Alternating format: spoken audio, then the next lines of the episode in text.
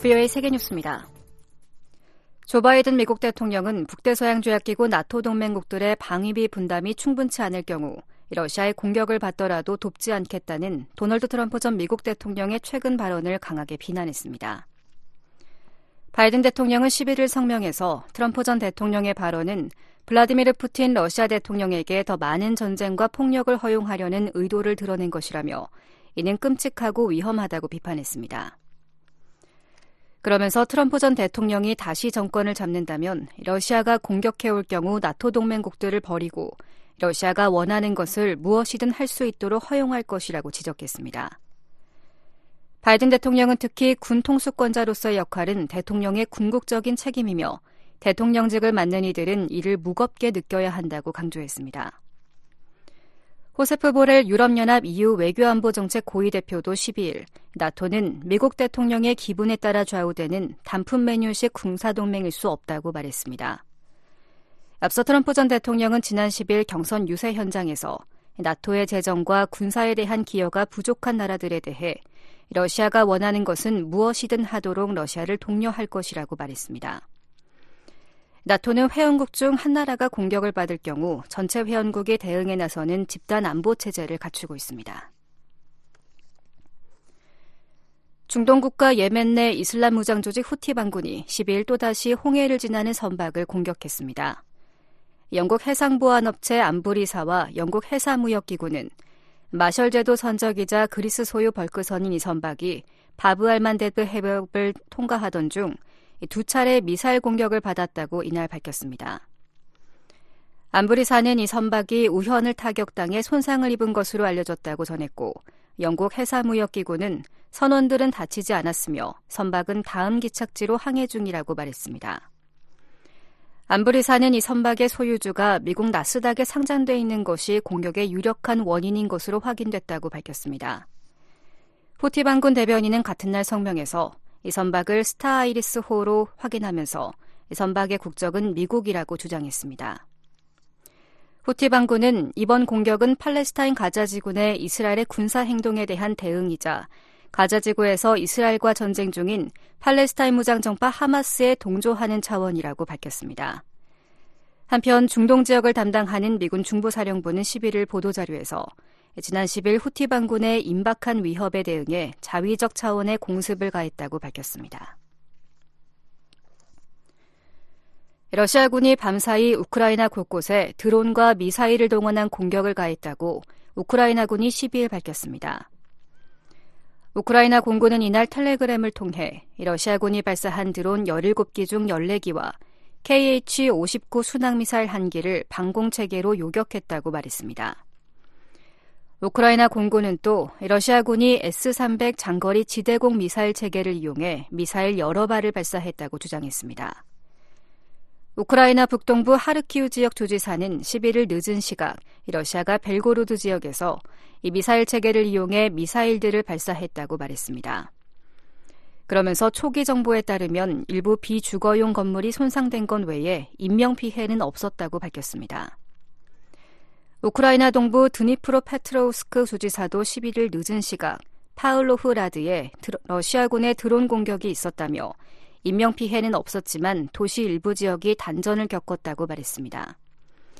이런 가운데 러시아 국영 타스 통신은 11일 러시아 국방부 전환 보고를 인용한 보도에서 지난 하루 사이 도네츠크 방향으로 가해진 우크라이나군의 11차례 공격을 격퇴했고 우크라이나군 약 325명이 죽거나 다쳤다고 주장했습니다. 조 바이든 미국 대통령은 팔레스타인이 통치하는 가자지구 남부 라파에 대한 이스라엘군의 군사 행동은 현지 주민들의 안전을 보장하기 위한 계획 없이 진행돼서는 안 된다고 말했습니다. 백악관이 발표한 보도자료에 따르면 바이든 대통령은 11일 오전 베냐민 네타냐후 이스라엘 총리와의 전화 통화에서 이같이 말했습니다. 바이든 대통령은 통화에서 이스라엘군의 라파 군사작전은 현지에 피신해 있는 주민 100만여 명의 안전과 지원을 보장하기 위한 신뢰할 수 있고 실행 가능한 계획 없이 진행돼서는 안 된다는 입장을 재확인했습니다.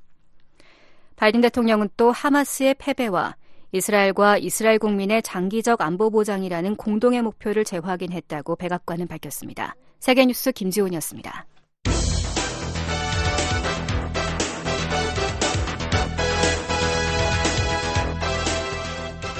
워싱턴 뉴스 광장.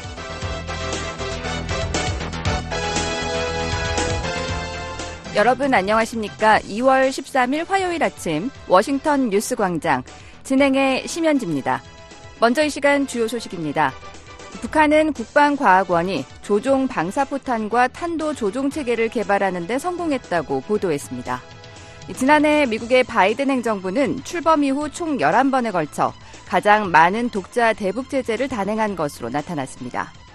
미국과 한국, 일본의 북한 미사일 경보 정보 공유는 전례 없는 3국 안보 협력의 상징이라고 미 국방부가 강조했습니다. 오늘 북한 지역은 대체로 흐린 가운데 가끔 비나 눈이 오는 곳이 있겠습니다.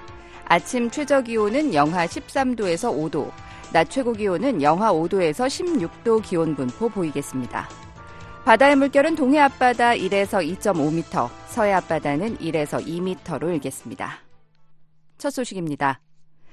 북한이 한국의 수도권을 겨냥한 무기 체계인 240mm 방사포 포탄에 유도 기능을 갖춘 신형 포탄을 개발했다고 밝혔습니다. 이 교전국으로 규정한 한국을 압박하고 동시에 우크라이나와 전쟁 중인 러시아 판매를 염두에 둔 선전술이라는 관측이 나오고 있습니다. 서울에서 김환용 기자가 보도합니다.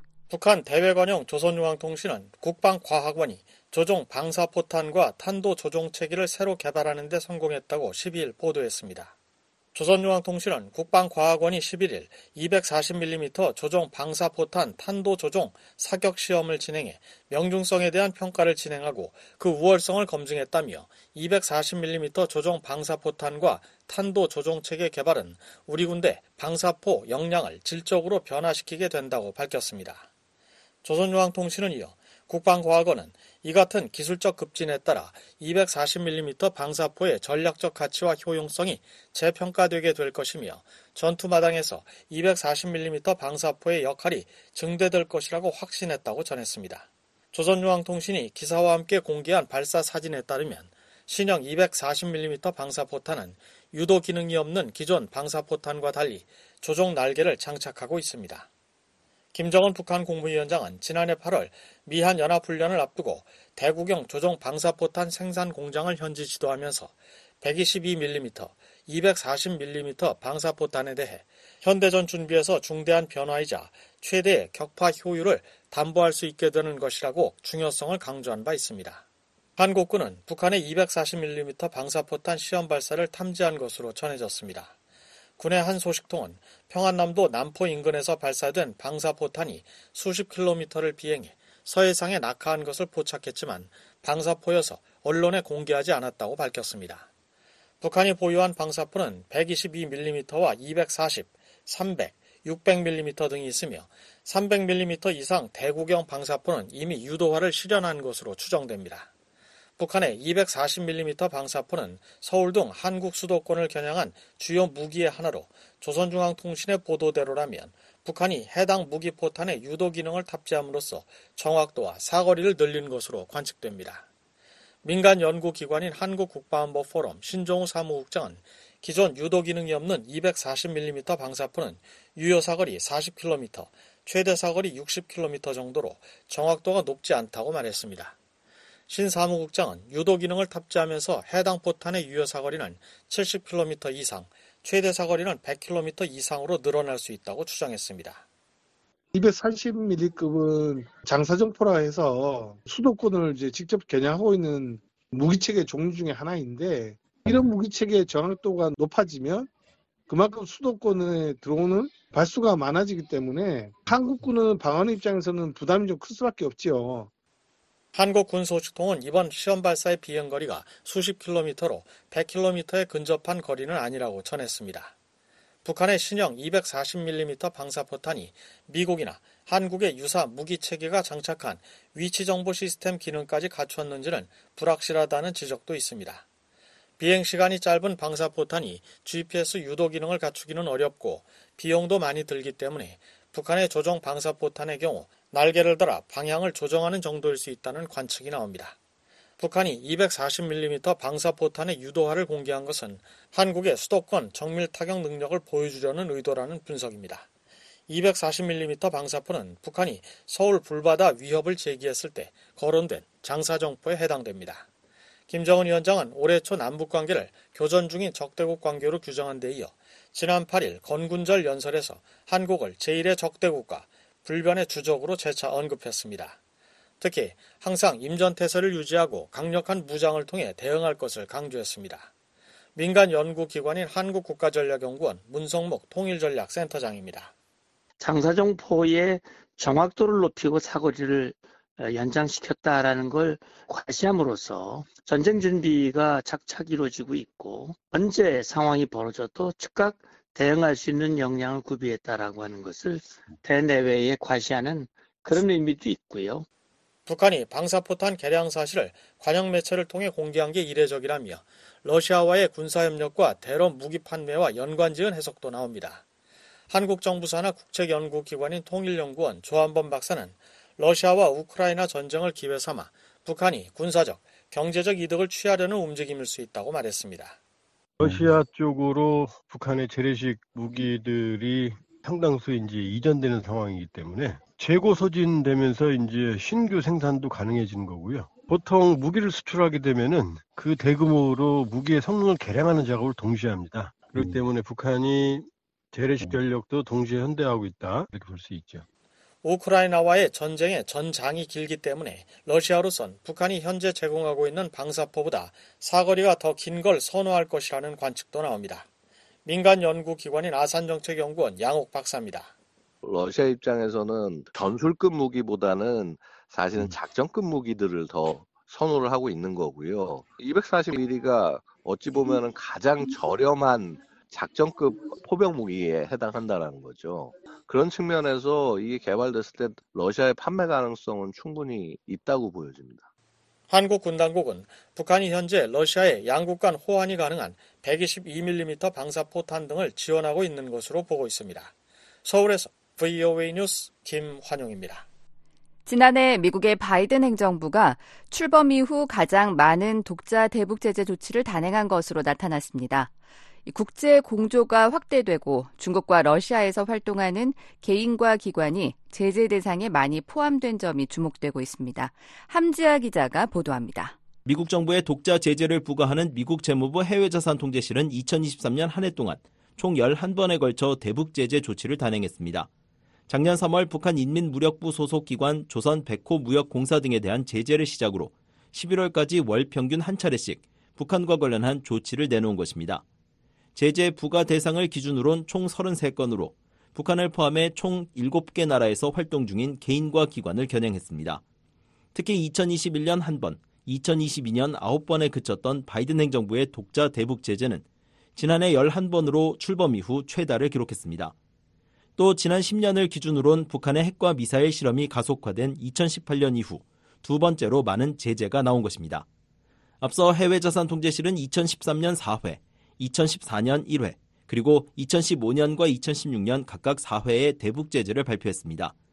이어 2017년 제재 부과 횟수를 9회로 크게 늘린 뒤 2018년 12회의 대북 제재를 부과했습니다.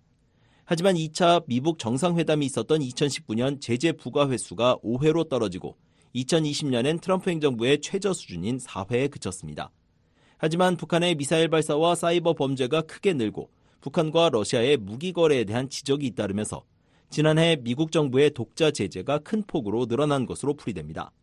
실제로 지난해 11월 21일 북한이 군사 정찰 비성을 발사했을 당시 재무부는 북한의 대량 살상 무기 프로그램을 지원하는 수익 창출 활동과 미사일 관련 기술 조달 등에 관여한 해외의 북한 대표 8명을 제재했습니다. 그러면서 당시 조치가 북한의 군사 정찰 비성 발사에 대한 대응이란 점을 분명히 했습니다. 또 북한과 러시아가 무기와 탄약, 각종 군사 장비를 거래한다는 의혹이 제기된 지난해 3월엔 양국 간 무기 거래에 관여한 슬로바키아 국적자 아쇼트 무크르티체프를 전격 제재 명단에 올렸습니다. 지난해 미국의 대북 제재 조치에선 몇 가지 특징도 보입니다. 가장 눈에 띄는 건 미국이 한국 등 다른 나라와 공동으로 제재를 가한 경우가 많았다는 점입니다. 지난해 4월 해외자산통제실은 북한의 불법 자금 조달 등에 연루된 북한인 심연섭과 중국 국적자 우후이 후이, 중국계 영국인 청훅만을 제재했는데 이날 한국 외교부도 보도자료를 내고 심연섭에 대한 한국의 제재 사실을 알렸습니다. 당시 한국 외교부는 보도자료에서 심연섭에 대한 제재 지정은 사이버 분야에서 미국과 한국이 동일한 대상을 동시에 제재하는 첫 사례라며 북한의 불법 사이버 활동을 실질적으로 차단하기 위한 한미 간 긴밀한 공조에 기반해 이뤄진 조치라고 강조했습니다.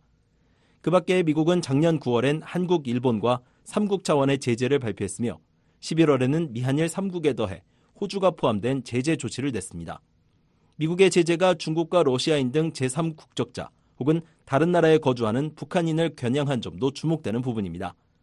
지난해 재무부의 대북 제재 부과 대상 33건 중 10건은 주소지를 북한에 둔 북한 국적 개인이나 회사였지만 8건은 중국인이나 중국 회사 혹은 중국에서 활동 중인 북한인이었습니다. 또 7건은 러시아와 연관이 있는 개인과 기관이었고 콩고와 슬로바키아가 각각 3건과 2건으로 그 뒤를 이었습니다. 유엔 안보리가 상임이사국인 중국, 러시아의 반대로 추가 대북 조치를 내놓지 못하고 있는 가운데 미국은 독자 제재 카드를 활용해 북한의 불법 행위에 대응하겠다는 의지를 보이고 있는 것입니다. 존 커비 백악관 국가안보회의 NSC 전략소통조정관은 지난달 브리핑에서 러시아의 무기 거래 문제를 지적하면서 우리는 러시아와 북한, 러시아와 이란 간 무기 이전을 촉진하기 위해 노력하는 자들에 대해 추가 제재를 부과할 것이라고 강조했습니다. We will impose additional sanctions against those working to facilitate arms transfers between Russia and the DPRK and between Russia and Iran. 국무부 대변인도 지난해 11월 북러 무기 거래와 관련한 VOA의 이메일 질의에 우리는 동맹 파트너와 함께 다양한 조치를 취하고 있다며 지난 3월과 7월, 8월, 9월에 걸쳐 북러 무기 거래와 관련된 단체와 개인을 제재한 사실을 상기했습니다. 그러면서 우리는 현재 제재를 집행하고 적절한 경우 북한과 러시아 간 이러한 무기 거래를 가능하게 하는 이들에 대해 새로운 제재를 부과할 것이라고 강조했습니다. BOE 뉴스 함자입니다. 미국과 한국, 일본의 북한 미사일 경보 정보 공유는 전례 없는 3국 안보 협력의 상징이라고 미 국방부가 강조했습니다. 영내와 그 너머의 평화를 위해 3국 협력을 강화할 것이라는 점도 밝혔습니다. 안준호 기자가 보도합니다.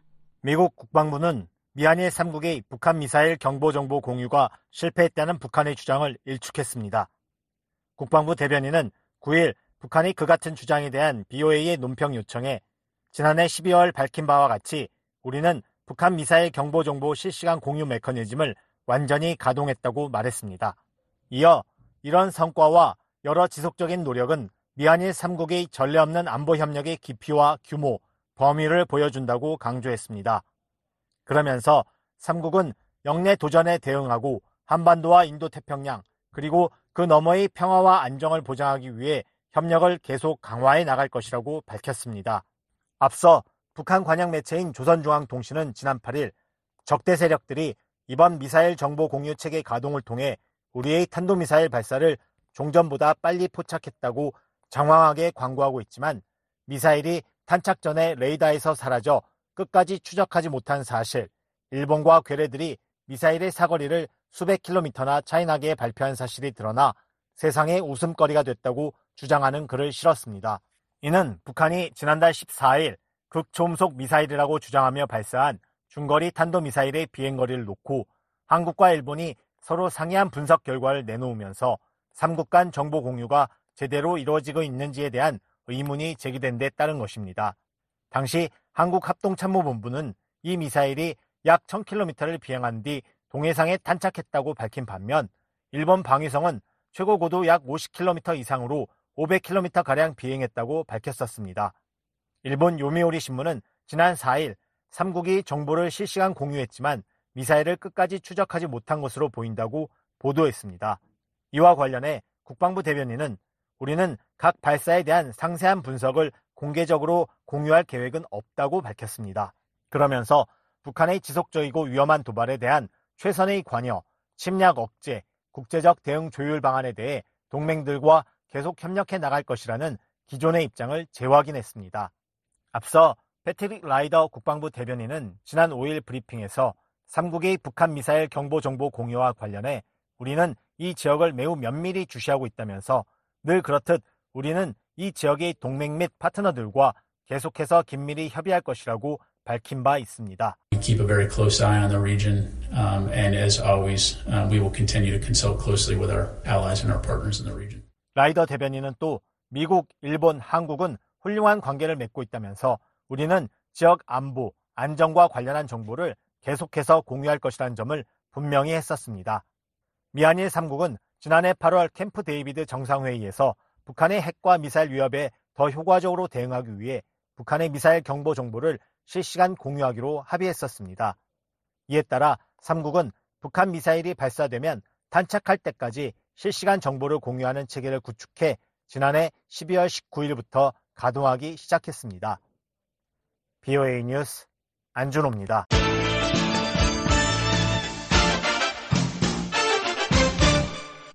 미국 정부는 최근 윤석열 한국 대통령의 자체 핵무장론에 대한 입장 표명과 관련해 한국이 미국의 확장 억제 공약을 신뢰하고 있다는 점을 강조했습니다. 윤 대통령이 핵 확산 금지 조약 NPT에 대한 공약을 확인한 사실도 상기했습니다. 함지아 기자가 보도합니다. 미국 국무부는 한국은 미국의 확장 억제 공약을 전적으로 신뢰하고 있으며 미국의 핵 억제력에 대한 지속적인 의존의 중요성과 필요성, 혜택을 인식하고 있다고 밝혔습니다. 국무부 대변인은 8일 한국의 핵무기 개발 자체는 어렵지 않지만 국제사회 제재 등으로 현실적이지 못하다고 밝힌 한국 윤석열 대통령의 발언에 대한 뷰이의 논평 요청에 이같이 말했습니다. 그러면서 미국은 핵태세 검토의 선언적 정책에 따라 한반도에서의 모든 가용한 핵무기 사용에 대해 한국과 협의하기 위해 모든 노력을 기울일 것을 약속한다고 강조했습니다. 이어 미한 동맹은 이러한 협의를 촉진하기 위해 강력한 소통 체계를 유지할 것이라고 덧붙였습니다.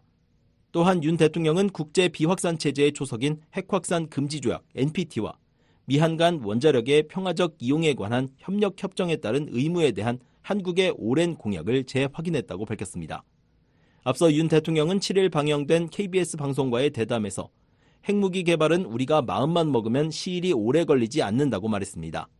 그러면서도 지금은 핵 확산 방지 조약 NPT를 철저하게 준수하는 것이 국익에 더 도움이 된다는 입장을 밝혔습니다. BOE 뉴스 함자합니다. 미 국무부는 인도 태평양 전략 발표 2주년을 맞아 미한일 협력 심화와 3국의 북한 미사일 정보의 실시간 공유를 한반도 관련 주요 성과로 소개했습니다.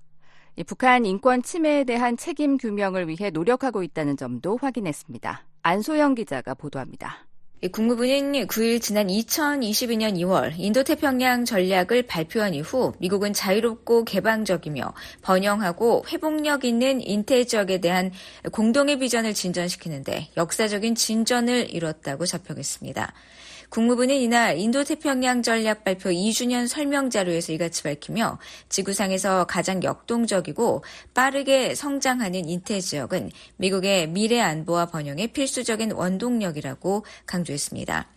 이어 지난 2년간 인도태평양 전략에 따른 우리의 성과는 미국의 리더십뿐 아니라 지정학적 도전이 심화하는 상황에서 글로벌 도전에 대처하고 공동의 비전을 수호하기 위한 영내 동맹국과 파트너, 우방국들과 전례 없는 수준의 협력을 반영한다고 설명했습니다. 한반도와 관련해서 미한일 3국 간 협력이 심화했다는 점을 부각했습니다. 국무부는 2023년 8월 캠프 데이비드에서 열린 역사적인 3국 정상회의에서 조 바이든 미국 대통령과 기시다 후미오 일본 총리, 윤석열 한국 대통령이 인도태평양 협력 확대, 안보와 경제, 기술 협력 심화, 해외의 정보 조작 대응, 글로벌 보건 및 인적 관여 확대를 위한 새로운 3국 파트너십의 시대를 열었다고 밝혔습니다. 또한 윤석열 한국 대통령의 미국 국빈 방문을 소개하고 한국과 국방 및 안보 관계 강화, 경제 협력 확대, 디지털 및 기술 협력 강화, 해외의 정보 조작 대응, 개발 원조, 교육 및 인적 관계 확대 공약을 확인했다고 말했습니다. 국무부는 영내 주요 동맹국들과 확장 억지력에 대한 협력을 강화하고 있다는 점도 강조했습니다. 국무부는 우리는 일본 및 한국과 북한 미사일 위협에 대한 실시간 정보 공유 체계를 구축하고 삼국 훈련을 통해 호주와 일본 간의 협력을 통합했다고 밝혔습니다. 또한 중국이 국제법을 훼손하며 국제질서 재편을 시도하고 북한이 계속해 불법적인 핵무기와 탄도미사일 프로그램을 확장하는 것을 목격했다고 상기했습니다. 그러면서 수많은 도전 속에 우리는 인도 태평양 전략에 따른 긍정적인 비전을 바탕으로 영내 역량 강화, 공동 번영, 지속적인 진전을 위한 협력과 공조를 강화해 나가고 있다고 밝혔습니다. 이어 미국은 불법적인 해상 영유권 주장, 북한의 도발, 환경 및 자연재해 등 영내 안정에 대한 위협에 대응하기 위한 동맹과 파트너, 우방의 역량을 강화하고 있다고 전했습니다. 그러면서 북한의 제재 회피 대응과 관련한 다국적 협력을 소개했습니다. 국무부는 북한 정권의 불법 대량 살상 무기 및 탄도미사일 프로그램을 지원하는 유엔 제재 회피 활동을 추적하고 방해하며 억제하기 위한 태평양 안보 해양 교류가 2023년에 확대됐다고 설명했습니다. 아울러 우리는 민주주의를 위한 정상회의와 영내 파트너들과의 인권 및 민주주의 복원력에 대한 솔직하고 직접적인 대화를 통해 전 세계 민주주의 혁신을 강화했다고 밝혔습니다. 그러면서 우리는 중국, 북한, 미얀마의 인권 침해에 대한 책임 규명을 촉구했다고 말했습니다. 특히 미국의 지원으로 유엔 안보리가 2023년 8월 북한 인권에 대한 첫 브리핑을 열었다고 전했습니다. 앞서 지난해 8월 17일 유엔 안보리는 미국과 일본, 알바니아 등의 요청으로 6년 만에 공개 회의를 열고 북한 인권을 논의한 바 있습니다. 바이든 행정부는 2년 전인 2022년 2월 11일 인도태평양 전략을 공개했습니다. 특히 북한 문제와 관련해선 비핵화 목표와 북한 인권 개선 그리고 한국과 일본에 대한 확장 억제 강화를 강조했습니다. VOA 뉴스 안소영입니다. 북한의 사이버 범죄를 막기 위해 관련 제재와 법 집행을 강화해야 한다고 미 하원 의원이 지적했습니다. 대북 제재 정책의 실효성을 높이기 위해 노력할 것이라는 의지도 강조했습니다. 이조은 기자가 보도합니다. 네, 공화당의 영킴 하원 의원은 유엔이 30억 달러 규모의 북한 사이버 공격 의심 사례를 조사 중이라는 언론 보도와 관련해 대북 사이버 제재를 강화해야 한다고 밝혔습니다. 하원 외교위 인도태평양 소위원장인 김 의원은 9일 관련 보도에 대한 VOA의 논평 요청에 북한은 여전히 적대적인 행위자라고 지적했습니다. 이어 김씨 정권이 불법 사업에 실패하는 것을 보려면 북한의 사이버 범죄를 겨냥한 제재와 법 집행 활동을 강화해야 한다고 강조했습니다. 김 의원은 또 자신이 위원장으로 있는 인도태평양 소위원회가 지난해 7월 북한의 불법 정보기술 자금 조달에 관한 청문회를 개최한 사실을 언급하며 앞으로도 대북 제재 정책의 허점을 메우기 위해 확고한 입장을 견지할 것이라고 밝혔습니다. 앞서 로이터 통신은 7일 유엔 보고서 발췌본을 입수해 유엔 대북 제재 전문가 패널이 약 30억 달러 규모의 북한 사이버 공격 의심 수십 사례를 조사하고 있다고 보도했습니다.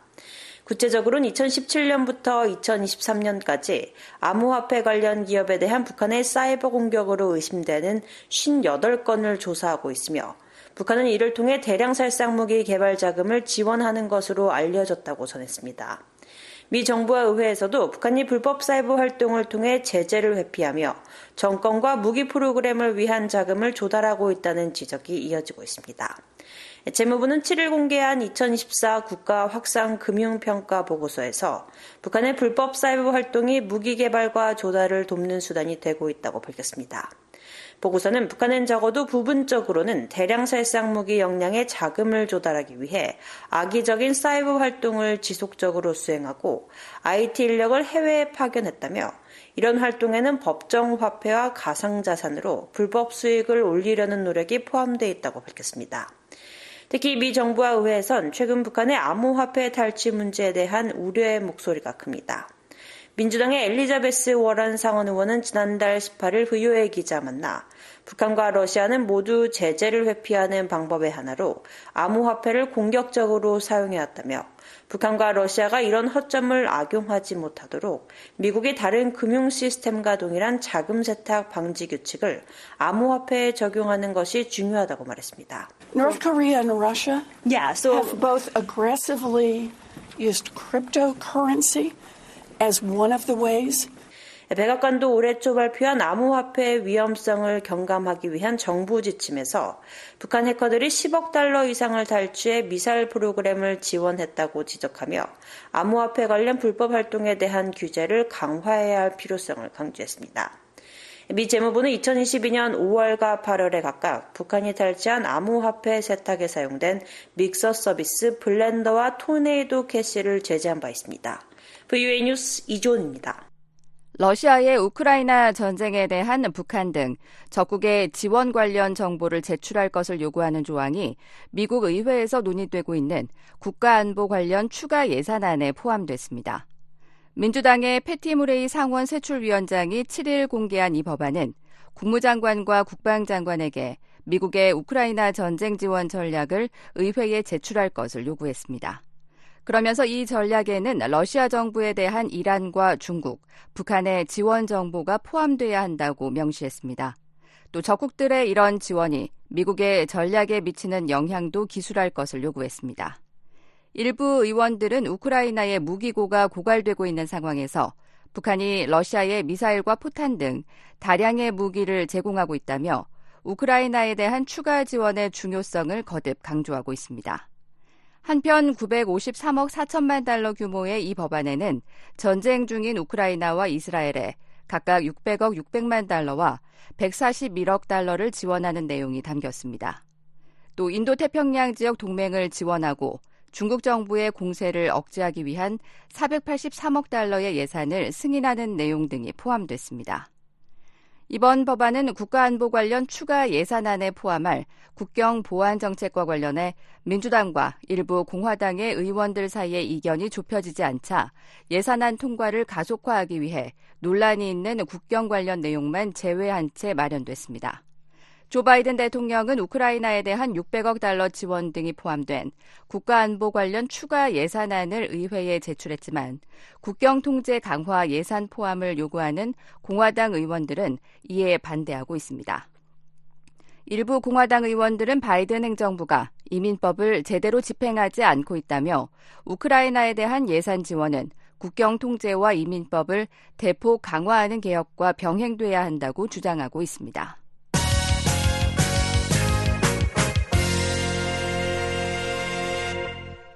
유엔 사무총장이 북한의 불법 무기 개발을 강하게 비판했습니다. 북한이 납북자의 생사 여부조차 가족들에게 알리지 않는 것도 용납할 수 없다고 말했습니다. 안소영 기자가 보도합니다. 안토니오 구테스 유엔 사무총장이 8일 북한의 어떠한 미사일 발사나 핵무기 개발 시도도 강력히 규탄한다고 밝혔습니다. I strongly condemn any violations of sanctions. I strongly 구테우스 사무총장은 이날 뉴욕 유엔 본부에서 열린 기자회견에서 거듭된 미사일 발사와 한국, 일본과의 관계 악화 등 북한 문제와 관련한 질문에 어떤 제재 위반도 강력히 규탄한다며 이같이 답했습니다. 이어 북한이 안보리 결의를 준수하는 것이 절대적으로 필수적이라고 생각하지만 불행히도 때때로 이를 이행하는 것이 어렵다고 말했습니다. 사무총장의 이 같은 발언은 미중 갈등과 우크라이나 전쟁 등으로 심화된 안보리의 서방대 중국과 러시아의 분열 구도를 겨냥한 겁니다. 유엔 안보리는 여러 차례 북한의 잇따른 탄도미사일 발사에 대응하기 위한 회의를 소집했지만 상임 이사국인 중국과 러시아의 반대 때문에 북한의 불법 행위에 대응하지 못하고 있습니다. 구테르트 사무총장은 또한 이날 기자회견에서 납북자 문제와 관련해서도 북한을 비판했습니다. Our perspective, totally unacceptable. As it is unacceptable, for instance, the maintenance of uh, um, hostages. 구테우스 사무총장은 음. 북한이 가족들에게 생사여부도 알려주지 않은 채 수십 년 동안 인질들을 억류하고 있는 것을 절대 용납할 수 없다며 이는 일본인들에 관한 이야기라고 부연했습니다. 일본 정부는 지난 1970년대와 1980년대 자국민 17명이 북한에 납치됐으며 이 가운데 5명만이 2002년 북일 정상회담 이후 귀환한 것으로 파악하고 있습니다. 하지만 북한은 일본인 납치 피해자는 13명이라며 이 중 5명은 일본으로 돌아갔고 나머지는 모두 사망해 납북자 문제는 이미 해결된 사안이라고 주장하고 있습니다. VOA 뉴스 안소영입니다.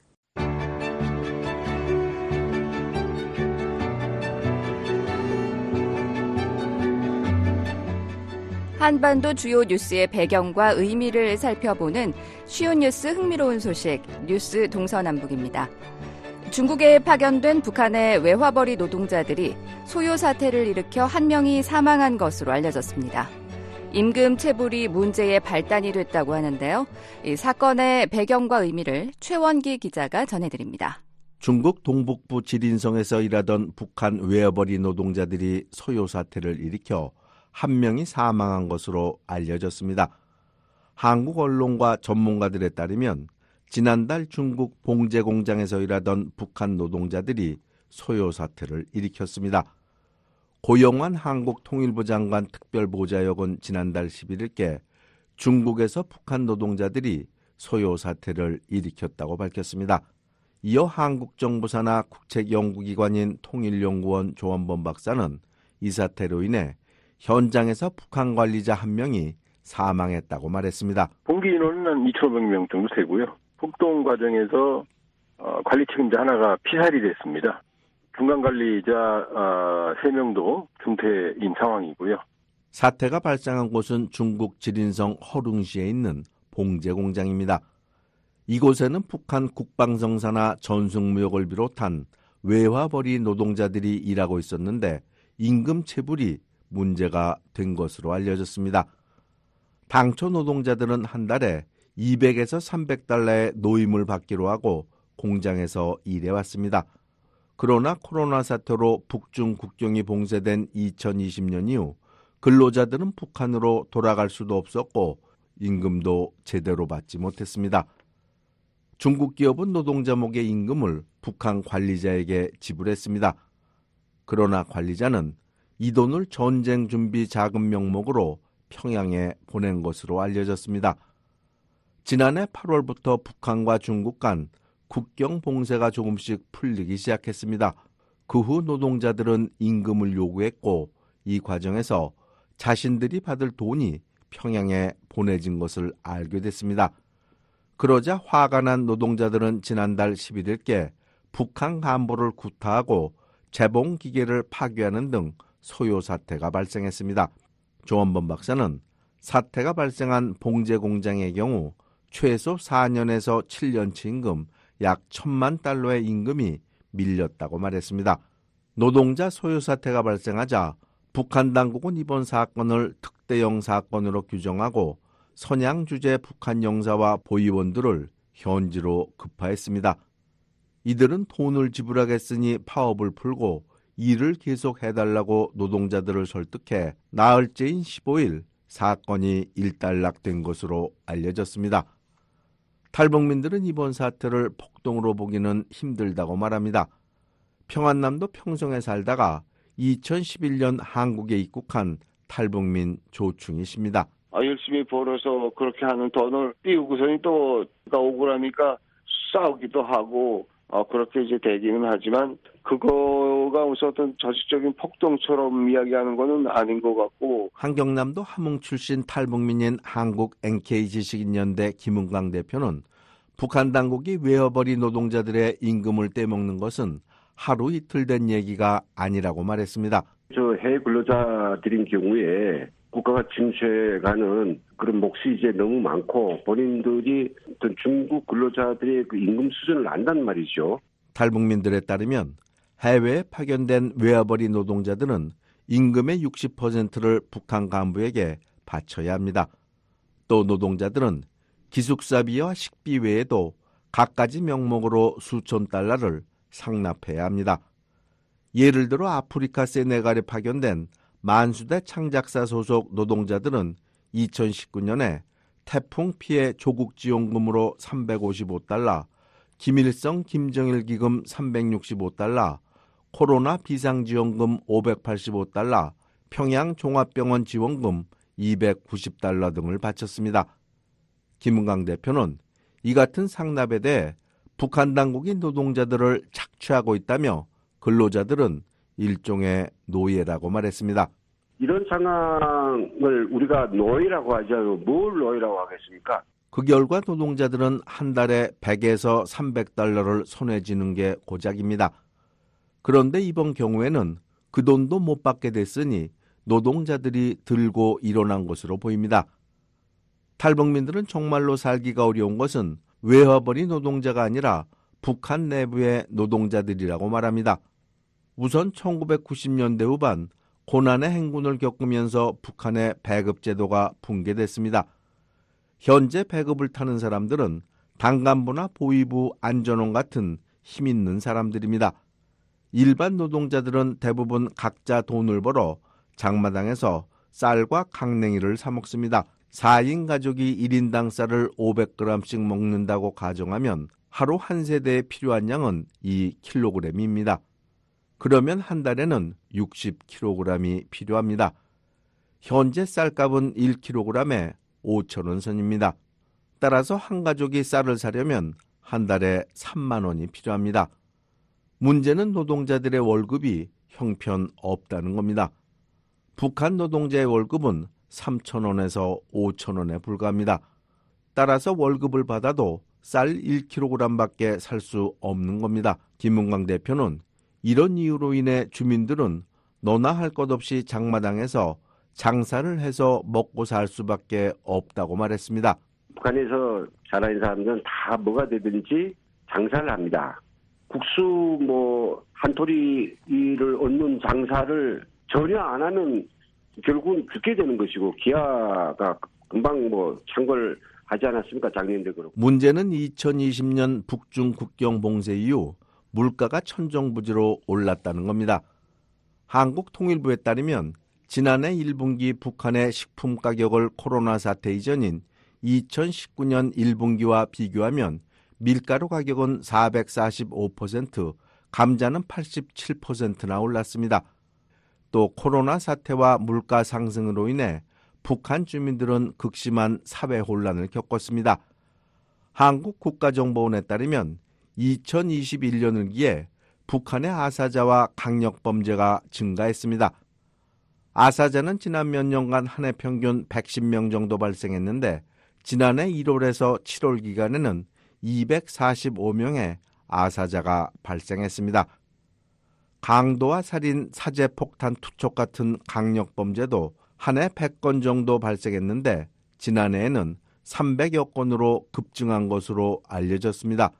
이렇듯 북한 노동자들이 어렵게 살아가는 것은 핵과 미사일 개발을 우선시하는 평양 수뇌부의 잘못된 정책에서 비롯된 것입니다. 그러나 북한 당국은 노동자들의 어려움을 해결해 주는 것이 아니라 공개 처형을 비롯한 강경책으로 일관하고 있습니다. 일본 도쿄신문은 지난해 12월 북한 사정에 밝은 관계자를 인용해 코로나가 확산하기 전에는 공개 처형되는 인원이 매년 10여 명 정도였지만 지난 1년간은 공개 처형된 사람이 100명을 넘을 것으로 추정된다고 보도했습니다. 이와 관련 일본의 북한 전문 매체 아시아 프레스의 이시마 로지로 대표는 VOA와의 전화 통화에서 지난해 8월 30일 양강도 해산에서 공개 처형이 이루어진 것은 사실이라고 말했습니다. 공개 처형이 8월 30일에 있었다고 하는데요. 그게 틀림없다고 저는 판단하고 있습니다. 아시아 프레스의 주재 협조자가 세상에 몇 명 있습니다. 근데 그날 우리 파트너도 동원돼가지고 한편 외화벌이 노동자는 북한과 중국 간의 갈등 요소가 되고 있습니다. 중국은 유엔 안보리 결의에 따라 노동자를 북한에 돌려보내겠다는 입장입니다. 반면 외화가 절실한 북한은 노동자 송환을 거부하는 것으로 알려졌습니다. 다시 통일연구원 조한범 박사입니다. 중국과 어, 북한 간에 이게 지금 갈등 상황입니다. 중국은 들어가면 못 나온다는 입장이고 북한은 중국 입장 때문에 노동자들을 교육을 불허하는 상황이고 유엔 안보리 결의 2397호에 따르면 북한 노동자는 2019년 12월 22일까지 모두 북한으로 송환해야 합니다. 이 결의에 따라 중국과 러시아는 일부 노동자를 북한으로 돌려보냈습니다. 그러나 그 후 북한은 노동자 송환을 거부하고 있는 것으로 알려졌습니다. VOA 뉴스 최영기입니다.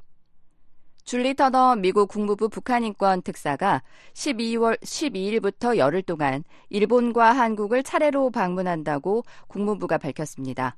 국무부 대변인실은 9일 보도자료에서 유엔 북한인권조사위원회 최종 보고서 발표 10주년을 맞아 터너 특사가 12일부터 22일까지 일본 도쿄와 한국 서울을 방문할 예정이라고 전했습니다.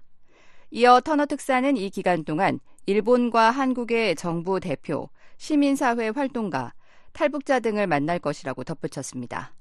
국무부는 터너 특사가 일본에서는 납치를 포함한 북한의 강제 실종 관행 문제를 부각하고 이러한 사례들에 대한 즉각적인 해결의 필요성을 강조할 것이라고 밝혔습니다. 또한 한국에서는 북한의 지독한 인권유린 가해자들에 대한 책임 추궁을 촉진하기 위한 노력과 북한 주민의 복지 증진을 위한 최선의 방안에 대해 논의할 예정이라고 전했습니다. 아울러 터너 특사는 북한 인권조사위원회 보고서를 기념하는 행사에 참석하고 외교 정책 지도자들과 교류하며 한국에 입국하는 탈북자들에게 지원과 교육을 제공하는 기관을 방문할 것이라고 국무부는 밝혔습니다. 그러면서 터너 특사의 이번 방문은 북한의 인권을 증진하고 폐쇄된 나라에서의 검열되지 않은 정보에 대한 접근성을 높이며 구체적인 변화를 주장하는 생존자들의 목소리에 힘을 실어주기 위한 미국의 노력을 강조할 것이라고 덧붙였습니다.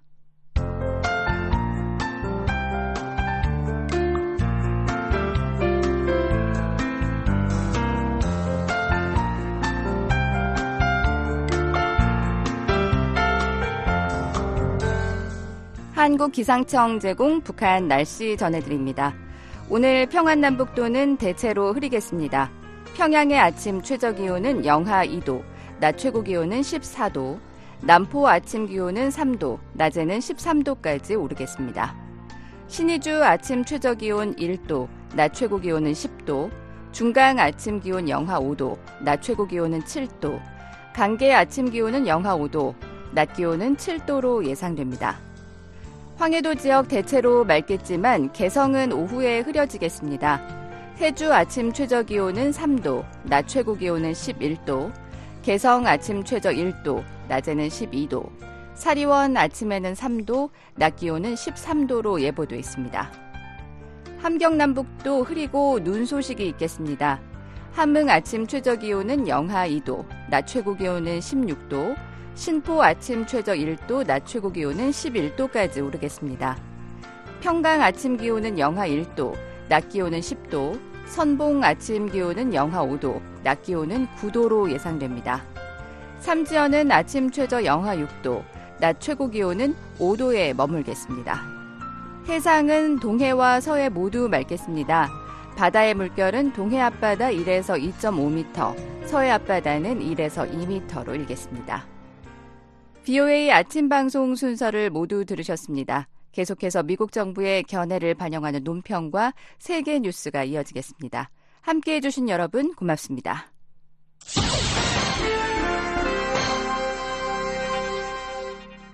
미국 정부의 견해를 반영하는 논평입니다. 가장 쉽게 정의한다면 부패는 안정적인 사회를 손상하는 권력의 남용입니다. 이 같은 피해를 완화하기 위해 2003년 유엔은 187개국에서 비준한 국제 부패 방지 협약인 부패 방지 협약을 채택했습니다. 유엔 부패 방지 협약 10차 회의 개막 영상 메시지에서 토니 블링컨 미 국무장관은 부패가 우리의 국가 안보와 시민을 위해 필수적인 건전한 통치와 책임, 투명성을 위한 싸움을 위협한다고 말했습니다. Corruption exacerbates inequality and political polarization. Corruption undermines our responses to crises from pandemics to natural disasters. 블링컨 장관은 부패는 불평등과 정치적인 양극화를 한층 더 악화시킨다고 말했습니다. 그러면서 부패는 전염병에서 자연재해에 이르기까지 위기에 대한 우리의 대응을 약화시킨다며 도둑맞은 1달러는 우리가 학교나 병원, 기업이나 공적연금에 투자할 수 없는 1달러라고 말했습니다. 이어 블링컨 장관은 부패는 정부에 대한 시민들의 믿음과 서로에 대한 신뢰를 손상시키고 우리의 정치를 양극화시키며 공동체를 분열시키고 범죄와 갈등을 악화시킨다며 부패는 우리의 안보와 경제, 정치 시스템에 해를 끼치려는 세력에 의해 무기화될 수 있다고 말했습니다. 린다 토머스 그린필드 유엔 주재 미국 대사는 우리는 부패가 가장 취약한 사람들에게 가장 심각한 결과를 가져온다는 것을 알고 있다며 우리의 도움과 지원이 가장 필요한 사람들이지만 그들은 아무리 열심히 일을 해도 그들은 사회 체제에 의해 조작됐다고 종종 느낀다고 말했습니다. 그러면서 이것은 미국이 반부패를 우리 외교 정책의 핵심으로 만든 많은 이유들 중 하나라고 설명했습니다. 그 정책은 4개의 기둥 위에 서 있습니다. 첫째, 바이든 대통령은 부패를 가능하게 하는 사람들의 미국 입국을 제한하는 블링컨 장관의 권한을 확대하는 조치를 취했다고 토마스 그린필드 대사가 말했습니다. Second, the United States is providing 252 million dollars in foreign 토마스 그린필드. 대사는 둘째, 미국은 부패에 대응하기 위해 2억 5,200만 달러의 대외 지원을 제공하고 있다고 말했습니다. 그러면서 셋째, 미국은 특히 부패 위험이 높은 부문에서 재정 투명성과 청렴성을 지속적으로 높일 것이라고 말했습니다. 마지막으로 우리 행정부는 반부패 사건을 추적하기 위해 법 집행과 비자 당국을 강화하려는 일련의 입법을 추진하고 있다고 말했습니다. 또 부정부패는 암이지만 치료할 수 있는 암이라고 말했습니다. 그러면서 부패 방지 협약은 우리에게 이 국가적이고 초국가적인 위협에 대처하는 데 필요한 기본 틀을 제공하고 있다고 말했습니다. 이어 앞으로 20년을 더 정의롭고 책임감 있고 투명하게 만드는 것은 우리에게 달려 있다며 그렇게 함으로써 우리는 번영과 존엄성, 모든 사람들의 인권을 증진시킬 수 있다고 말했습니다. 그러면서 이를 통해 우리는 전 세계의 평화와 안보를 증진시킬 수 있다고 강조했습니다. 미국 정부의 견해를 반영한 논평이었습니다.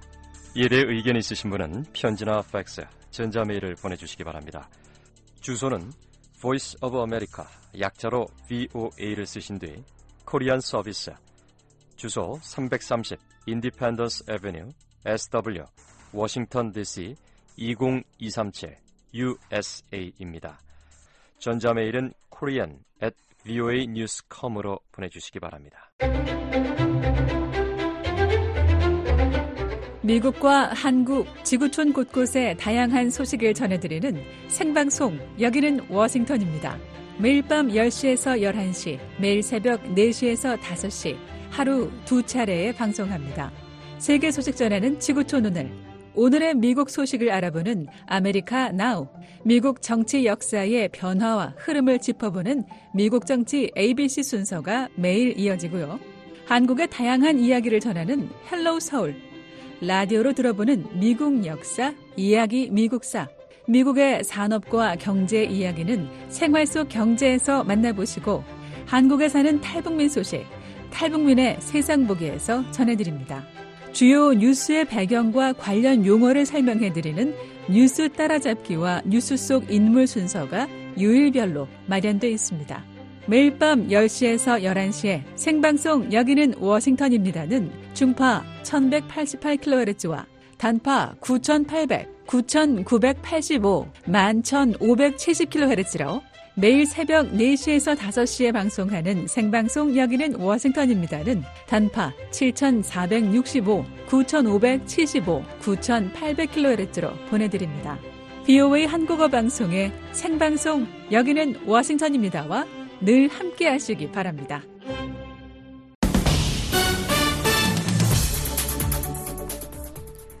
BOA 세계 뉴스입니다.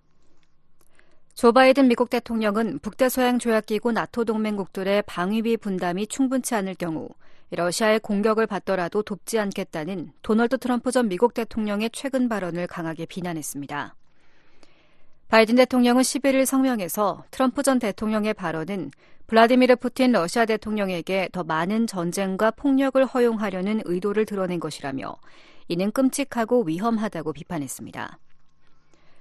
그러면서 트럼프 전 대통령이 다시 정권을 잡는다면 러시아가 공격해올 경우 나토 동맹국들을 버리고 러시아가 원하는 것을 무엇이든 할 수 있도록 허용할 것이라고 지적했습니다.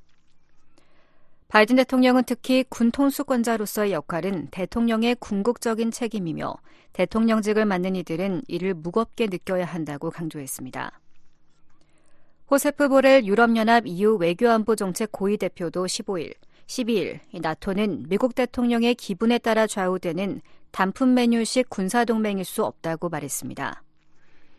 앞서 트럼프 전 대통령은 지난 10일 경선 유세 현장에서 나토의 재정과 군사에 대한 기여가 부족한 나라들에 대해 러시아가 원하는 것은 무엇이든 하도록 러시아를 독려할 것이라고 말했습니다. 나토는 회원국 중 한 나라가 공격을 받을 경우 전체 회원국이 대응에 나서는 집단안보 체제를 갖추고 있습니다. 중동 국가 예멘 내 이슬람 무장 조직 후티 반군이 12일 또다시 홍해를 지나는 선박을 공격했습니다. 영국 해상보안업체 암보리사와 영국 해사무역기구는 마셜제도 선적이자 그리스 소유 벌크선인 이 선박이 바브 알만데브 해협을 통과하던 중 두 차례 미사일 공격을 받았다고 이날 밝혔습니다. 암보리사는 이 선박이 우현을 타격당해 손상을 입은 것으로 알려졌다고 전했습니다. 또 영국 해사무역기구는 선원들은 다치지 않았으며 선박은 다음 기착지로 항해 중이라고 말했습니다. 암브리사는 이 선박의 소유주가 미국 나스닥에 상장돼 있는 것이 공격의 유력한 원인인 것으로 확인됐다고 밝혔습니다. 후티 반군 대변인은 같은 날 성명에서 이 선박을 스타 아이리스호로 확인하며 선박의 국적은 미국이라고 주장했습니다. 후티 반군은 이번 공격은 팔레스타인 가자지군의 이스라엘의 군사 행동에 대한 대응이자 팔레스타인 무장 정파 하마스에 동조하는 차원이라고 밝혔습니다. 한편 중동 지역을 담당하는 미군 중부사령부는 11일 보도자료에서 지난 10일 후티 반군의 임박한 위협에 대응해 자위적 차원의 공습을 가했다고 밝혔습니다. 러시아군이 밤사이 우크라이나 곳곳에 드론과 미사일을 동원한 공격을 가했다고 우크라이나군이 12일 밝혔습니다. 우크라이나 공군은 이날 텔레그램을 통해 러시아군이 발사한 드론 17기 중 14기와 KH-59 순항미사일 한 기를 방공체계로 요격했다고 말했습니다. 우크라이나 공군은 또 러시아군이 S-300 장거리 지대공 미사일 체계를 이용해 미사일 여러 발을 발사했다고 주장했습니다. 우크라이나 북동부 하르키우 지역 조지사는 11일 늦은 시각 러시아가 벨고로드 지역에서 이 미사일 체계를 이용해 미사일들을 발사했다고 말했습니다. 그러면서 초기 정보에 따르면 일부 비주거용 건물이 손상된 것 외에 인명피해는 없었다고 밝혔습니다. 우크라이나 동부 드니프로 페트로우스크 주지사도 11일 늦은 시각 파울로흐라드에 러시아군의 드론 공격이 있었다며 인명피해는 없었지만 도시 일부 지역이 단전을 겪었다고 말했습니다. 이런 가운데 러시아 국영 타스 통신은 11일 러시아 국방부 전황 보고를 인용한 보도에서 지난 하루 사이 도네츠크 방향으로 가해진 우크라이나군의 11차례 공격을 격퇴했고 우크라이나군 약 325명이 죽거나 다쳤다고 주장했습니다. 조 바이든 미국 대통령은 팔레스타인이 통치하는 가자지구 남부 라파에 대한 이스라엘군의 군사 행동은 현지 주민들의 안전을 보장하기 위한 계획 없이 진행돼서는 안 된다고 말했습니다. 백악관이 발표한 보도자료에 따르면 바이든 대통령은 11일 오전 베냐민 네타냐후 이스라엘 총리와의 전화 통화에서 이같이 말했습니다. 바이든 대통령은 통화에서 이스라엘군의 라파 군사작전은 현지의 피신해 있는 주민 100만여 명의 안전과 지원을 보장하기 위한 신뢰할 수 있고 실행 가능한 계획 없이 진행돼서는 안 된다는 입장을 재확인했습니다. 또 하마스의 패배와 이스라엘과 이스라엘 국민의 장기적 안보 보장이라는 공동의 목표를 재확인했다고 백악관은 밝혔습니다. 이 밖에 두 정상은 하마스가 억류 중인 모든 인질의 석방을 보장하기 위한 지속적인 노력에 대해서도 논의했습니다. 미국 프로풋볼 우승팀을 가리는 슈퍼볼 경기에서 지난해에 이어 올해도 캔자스시티의 치프스가 우승 트로피를 차지했습니다. 캔자스시티는 11일 미국 네바다주 라스베이거스 얼리전트 경기장에서 열린 제58회 슈퍼볼 경기에서 샌프란시스코 포티나이너스의 25대 22로 역전승했습니다. 지금까지 세계 뉴스 김지훈이었습니다. 지금까지 여러분께서는 VOA 아침 방송을 들으셨습니다. VOA 아침 방송은 매일 새벽 4시부터 6시까지 2시간 동안 단파 7465, 9575, 9800kHz로 보내드립니다. 그리고 매일 저녁 8시부터 자정까지 4시간 동안 보내드리는 저녁 방송은 중파 1188kHz로 들으실 수 있습니다. 또 저녁 방송 중 밤 9시부터 10시까지는 단파 7465, 9490, 11570kHz로 밤 10시부터 12시까지는 단파 9800, 9985, 11570kHz로도 들으실 수 있습니다. 또 새벽 2시부터 3시까지 1시간 동안 중파 1566kHz로 저희 VOA 방송 청취하실 수 있습니다. 함께 해주신 여러분 감사합니다. 다음 방송 시간까지 안녕히 계십시오.